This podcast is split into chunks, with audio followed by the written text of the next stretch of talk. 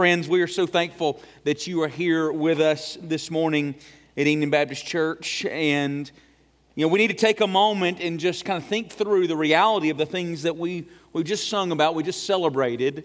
Is that if we really believe that this is true, and we really believe that 2,000 years ago is that God sent the King of Kings to this world in bodily form, that the Word became flesh and dwelt among us, that if Jesus really did come and He ultimately would go to the cross on behalf of all of our sins, that He was buried, that three days later that He rose again on the third day. And because of that, the Bible says right now, he is seated at the right hand of the Father, and that at one moment, it, it, in, the, in the, at a moment coming in the days ahead, that the sound of the trumpet will sound. The Bible says that he will part the eastern skies, and that Jesus will come and he will set up his throne on this kingdom, then it should move us to a lot of different emotions today. It should move us to thanksgiving, it should move us to praise. But for all of us here today, if we really believe that Jesus is king, then for all of us, it should move us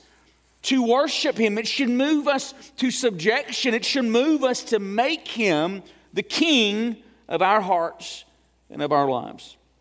Today, I'm going to talk to us about what it means to give our lives to Jesus this Christmas. And I want us to look at Luke chapter 1. If you have your Bibles, I want us to turn there. And we're going to look at one of the most famous stories around the birth of Jesus. And we're going to talk about the moment where the Lord came and spoke to Mary about her assignment in bringing into this world the King of Kings. So, Luke chapter 1, beginning in verse 26, if you will stand with me today in reverence to the reading of God's Word. It says, Now in the sixth month, the angel Gabriel was sent from God to a city in Galilee called Nazareth, to a virgin engaged to a man whose name was Joseph, of the descendants of David, and the virgin's name was Mary. And coming in, he said to her, Greetings, favored one, the Lord is with you. But she was perplexed at this statement and kept pondering what kind of salutation this was. And the angel said to her, Do not be afraid, Mary, for you have found favor with God. And behold, you will conceive in your womb and bear a son, you shall call his name Jesus. And he will be great, and he will be called the Son of the Most High. And the Lord God will give him the throne of his father David, and he will reign over the house of Jacob forever, and his kingdom will have no end. Mary said to the angel, How can this be, since I am a virgin? The angel answered and said to her, The Holy Spirit will come upon you, and the power of the Most High will overshadow you. And for that reason, the Holy Child shall be called the Son of God. And behold, even your relative Elizabeth has also conceived a son in her old age. And she who was called barren is now in her sixth month, for nothing will be impossible with God. And Mary said, Behold, the bondservant of the Lord, may it be done to me according to your word. And the angel departed from her. Let's pray this morning. Lord Jesus, I recognize right now that you are King that the story we just read is not a narrative in a children's book, but it is the holy word of God.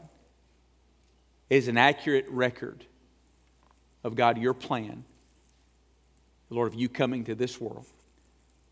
And Father, you coming ultimately to forgive man of our sin, but you coming to set up your throne, to defeat the kingdom of darkness. So today, Jesus, I, I pray or believing that you are seated at the right hand of the Father right now. God, would you put your words in my mouth? God, would you speak to your people this morning at Enon Baptist Church in Morris, Alabama? God, would you move our hearts towards you today for your name and glory? In Jesus' name, amen. You may be seated. You know, the Christmas story is surrounded by incredible events, supernatural events stars being revealed in the heavens, angels appearing and speaking to people. God giving people dreams and visions. And this is one of the reasons why just the Christmas season all is a season of wonder. It always has been because God was doing a supernatural thing in sending His Son. He was fulfilling a prophecy that had begun at the, at the very earliest days of creation when man had fallen and had been separated from God due to sin. But God spoke about the day, one day, where He would send about the seed of a woman who would come about and defeat death, hell, and the grave. And so, in this moment, there's so much incredible events taking place, so many prophecies being fulfilled. But probably one of the greatest supernatural events in this story has to be the miraculous conception in the young virgin womb of Mary. According to Jewish tradition, Mary is likely a teenager at this moment. In Luke chapter 1, when the angel comes to visit her, I want us to try to put ourselves in a moment here in the mind of Mary. What could have been going through her mind in this moment? The first thing I think about is likely that she was terrified. And the, the Bible goes as far as to say this that, that the angel even says to her, Do not be afraid. You don't tell somebody to be afraid if they're not freaked out here, okay? Think about this. An angel just shows up while you're going about your day. That would confuse, that, that, that would terrify you here for a moment. So she's likely terrified. She's likely confused. He talks about her giving birth to a son, and she is a virgin girl, and, and, uh, she is betrothed to a man. And so she even asked that question how can this be? She's also likely excited to some point.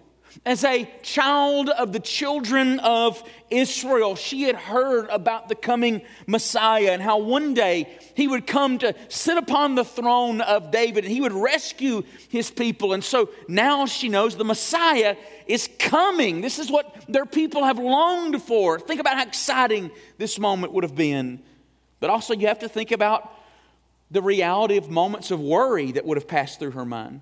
Worry about what was her life going to look like after this moment. What were her parents going to think? What was her soon to be husband going to think if suddenly she came about pregnant? This was a life altering moment for Mary in every way imaginable.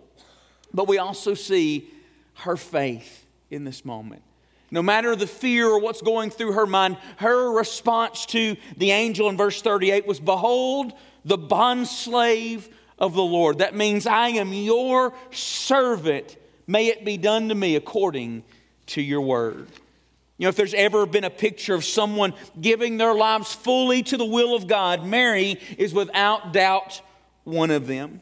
Friends, very briefly this morning, I want to talk to you about giving your life to Jesus, giving your life to God this Christmas. You know, the Bible makes it clear that all of us are born separated from God. None of us are born walking with God in this life because we are sinners. But the Bible says, because Jesus came to this earth, and that ultimately he would pay the penalty for all of our sin on the cross, is that through him is the only way we can be reconciled to God. But through him, we can be. This is where God was sending a Savior to the world. But all of us, in order to receive that Savior, we must surrender our lives to Jesus. There must be that moment in time where we put our full faith in Jesus and we say, God, I want you to have my life. You run my life. My prayer for this Christmas is that for those who maybe have never done that, that today you would decide to give your lives to Jesus this Christmas. And for those of you who you have done that, but the truth is, is that in somewhere along the way, you have tried to pick the reins back up of your life. He is not necessarily the center of your life, that you would resurrender your lives to Jesus this Christmas. And I think there's a few truths in this story of Mary that can help lead us to do that today. So, very briefly, our first truth today is that Mary surrendering her life to God's will reminds us that God has a plan for our lives. As you see here, God had a great plan for the life of Mary, even though it appears as though she was completely oblivious to it without God stepping into this moment and revealing it to her. And the Bible makes it clear that most people that God used throughout the scriptures, they were oblivious to God's great plan for their life until God revealed himself to them. I think about Moses. The Bible says that Moses was an orphaned, adopted murderer prior to God stepping into his life and showing him that he had a plan for his life to use him to rescue his people from bondage. Think about the two sets of brothers, Peter and Andrew and James and John. Fishermen, humble fishermen by the Sea of Galilee, just providing for their families, going about their lives, when suddenly Jesus shows up and reveals to them that he has a greater plan for them. That he doesn't just want to make them fishermen, but he wants to make them fishers of men. Friends, this Christmas season, I, I believe that this story reminds us that in a similar way to Mary, while probably not as extreme in this moment, but still very special and unique, God has a plan for our lives. It reminds us that none of us are accidents, none of us are unimportant. I believe that this Christmas, God wants to remind all of us that we were created in His image with a divine purpose. And the, the whole reason of sending us a Savior was so that He could forgive us of our sin and ultimately put us on the path to live life, not just going through life, but to live life with God for His purpose. I want you to think about this in 2 Corinthians chapter 5 verse 15. The apostle Paul spoke about how Jesus died so that all of us might find our true purpose in life. This is what he says. And he died for all, speaking of Jesus. And by the way, that's true. The gospel message that Jesus died for all is that he came as a savior for all. This is what the angels announced there to the shepherds outside of Bethlehem. For unto you this, in, the, in the city of David has been born a savior who is Christ the Lord, a savior for all. It says, so that they might no longer live for themselves all of us are born living lives for our own purpose. We're trying to figure it out along the way. But once you come into a relationship with Jesus, He wants to change our purpose from living lives for ourselves, but then begin to live our lives, listen to this, for Him who died and rose again on their behalf. Friends, the greatest hope of Christmas is that God sent us a Savior to bring us back into a relationship with Him. And I want to ask you this question this morning, in light of this Christmas season Are you living your life in the purpose of God? Are you walking with God in your daily life, or are you just living? Are you just going about through life? The Christmas story reminds us that God has a divine purpose for our lives. The second truth we need to see this morning is that Mary surrendering her life to God reminds us that sometimes following God's plan for our lives can be scary. It's scary to surrender your lives to God. It's scary to walk by faith to some aspect. We talked about this just a moment ago. The angel steps in here and says, Mary, do not be afraid because it's very likely Mary is freaked out in this moment, okay? It is scary to follow the Lord, and that's true for us even today. But in a similar way that the angel spoke to Mary, do not be afraid. I want this morning to give you a to address a few of the most common reasons why people are afraid to give their lives to God, but also why you can not be afraid. First, some people are afraid to give their lives fully to God because they might be disappointed, even though God promises that he is trustworthy. You know, I've heard it said to people on regular basis when I've shared with them the life that God has for them in Jesus, they'll make statements like, well, that's just too good to be true. Or they'll even say, well, what if it's not real? You know, in our sin cursed world that constantly offers false hopes and unfulfilled promises, it shouldn't surprise us that many people are hesitant to believe the truths of Jesus because those truths are astronomically great. The truths of Jesus is that you are loved. The truth of Jesus is that you can be forgiven. The truth of Jesus is that God will be with you for every day in this life if you will follow Him, and He promises you eternal life in heaven beyond. And not only does He make these promises, He says, I can be trusted in these promises. In Romans chapter 10, verse 11, the Apostle Paul says this Whosoever believes in him will not be disappointed. He, he says you can trust him. In fact, in most of the times in Scripture, when Jesus gives an invitation to people to come and follow him, he addresses their fears by giving them a promise, a guarantee. In Matthew chapter 11, verse 28, Jesus says, Come to me, all you who are weary and heavy laden, and I will give you rest. In John 6 35, Jesus says, I am the bread of life. He who comes to me will not hunger, and who believes in me will never thirst. By him saying, You will never hunger, you'll never thirst. Or by him saying, If you come to me, I will give you rest. It is his way of saying, I guarantee it to you that if you come to me, you will not regret it. Friends, I want you to know today that I have seen genuine Christians go through some great difficulties in life. I've seen their hearts overcome with grief and sadness. I've seen them not fully understand God's will in situations. History records Christians giving their lives to gruesome deaths for not having, for, for, because they would not deny their faith in Jesus. However, even amidst all of that, I have never seen one person who has truly been born again who says that Jesus was not worth it, or says that Jesus disappointed them. Secondly, some people are afraid to give their lives fully to Jesus because it means giving up control of your life. In this moment, by Mary willingly submitting that she would give birth to the Savior of the world, she was without doubt surrendering control of her life to God's plans. Today, for those of you who want to follow Jesus, we almost all of us have to recognize that we have to give full control of our lives to Jesus. To follow him, you have to be willing to make him the Lord or the boss of your life.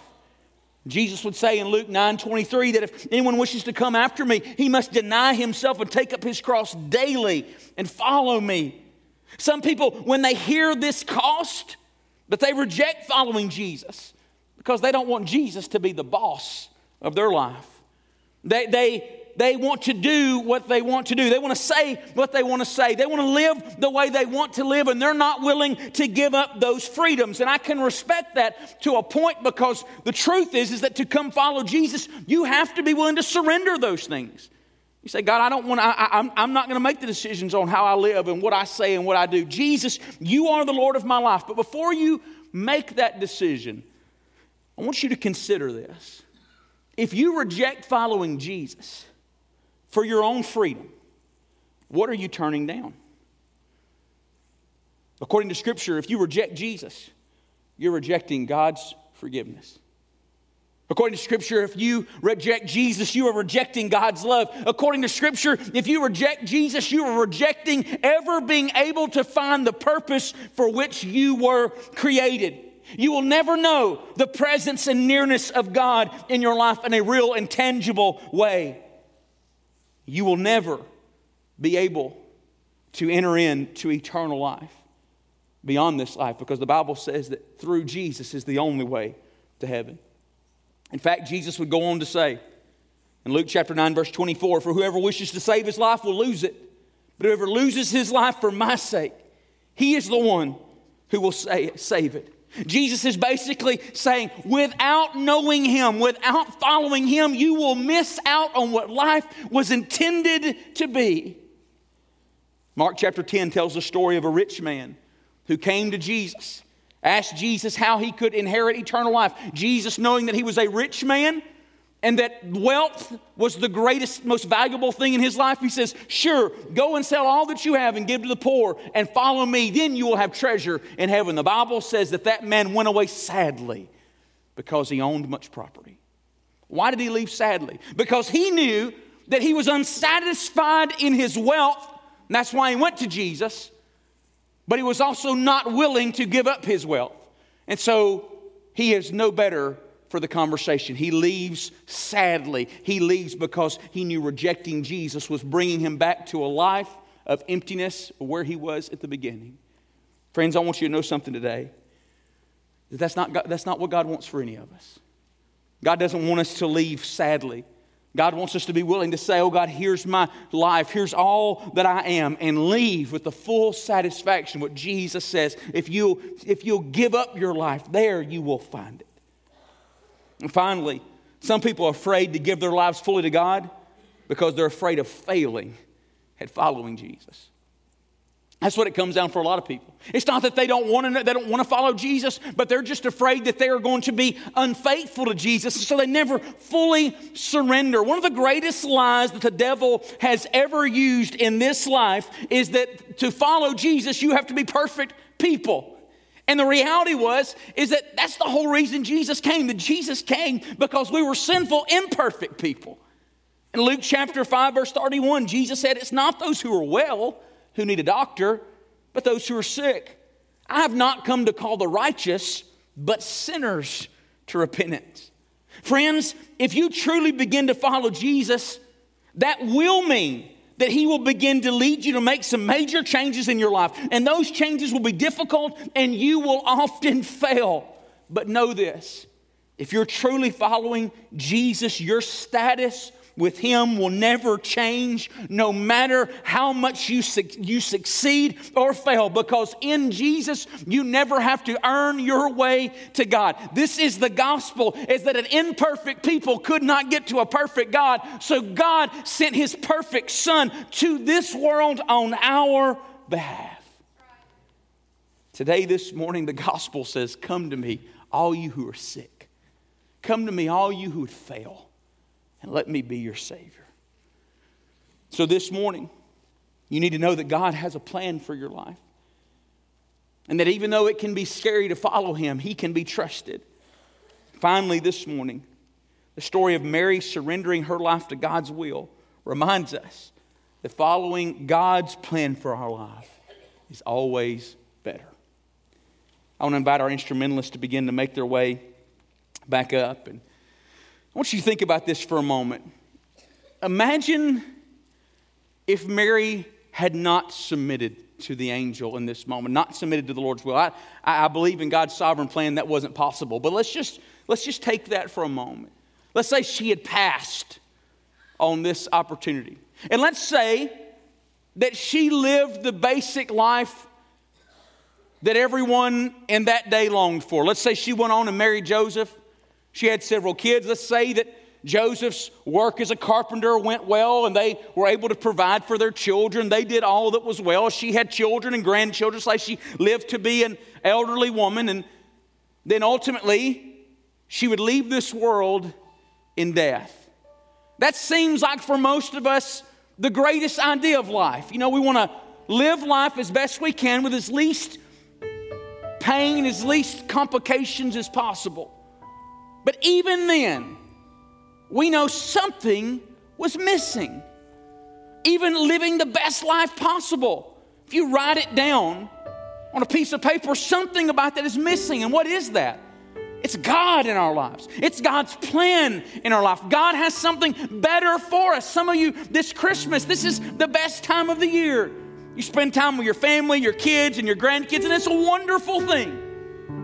But again, if you step to the end of your life and you have all the best memories with family and friends, you, you, you, you, make a, you have a good marriage, you, you make a good living, all of those things, at the end of your life, if all you have are kids and grandkids and money and, and a marriage, and as good as all of those things are, but you write it out, will that be enough at the end of your life? And the reality is no.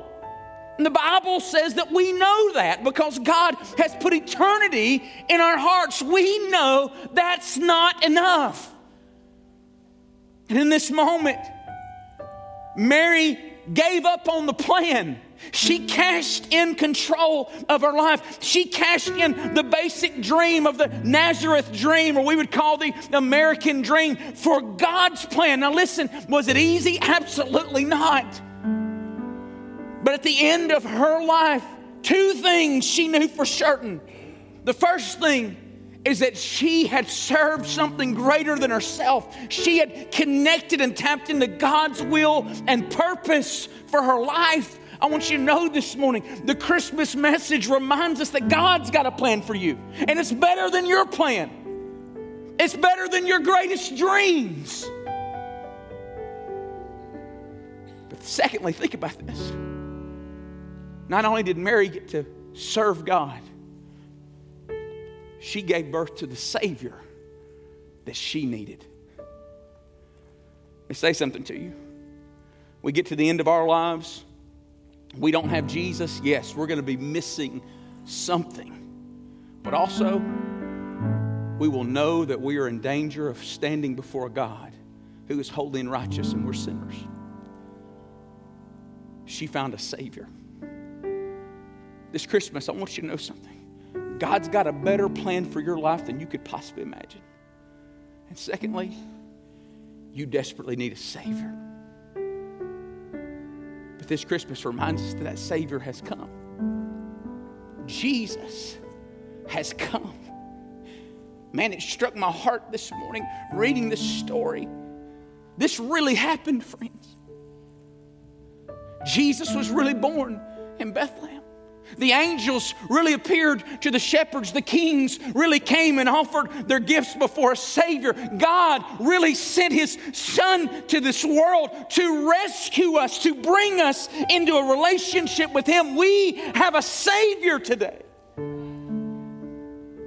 want to ask you this morning do you know Him? If you don't know Him this morning, friends, He's available to all of you. Right there where you are. Doesn't matter how much you failed. He's trustworthy today. Maybe today you'll give your life to Jesus. You say, Pastor Zac, I need a Savior. He's available, He hears you. Call out to Him right there where you are Jesus, be my Savior. Maybe today you know Him as your Savior. Somewhere along the way, you have lost the wonder that you are serving a God who has a great plan for you. And it's bigger than the dream, the American dream. Maybe today you need to come back to the Savior. Say, Jesus, tune my heart to sing your praise. Today you can do that. If Christmas season says anything to us, is that God is near to us. And He hears you where you call. Today I'm going to invite you to stand. Our instrumentalists are going to continue to play. We're going to sing a song of worship unto the Lord. Our prayer leaders are going to be up front. If you'd like to give your life to Jesus here today, you can. Come forward and grab one of these prayer leaders and say, I need to give my life to Jesus. If you need to join this church family, you feel free to come. If you need to resurrender and say, God, forgive me. I'm just getting lost in the season and missing out on you. Come unto the Lord this morning as we sing.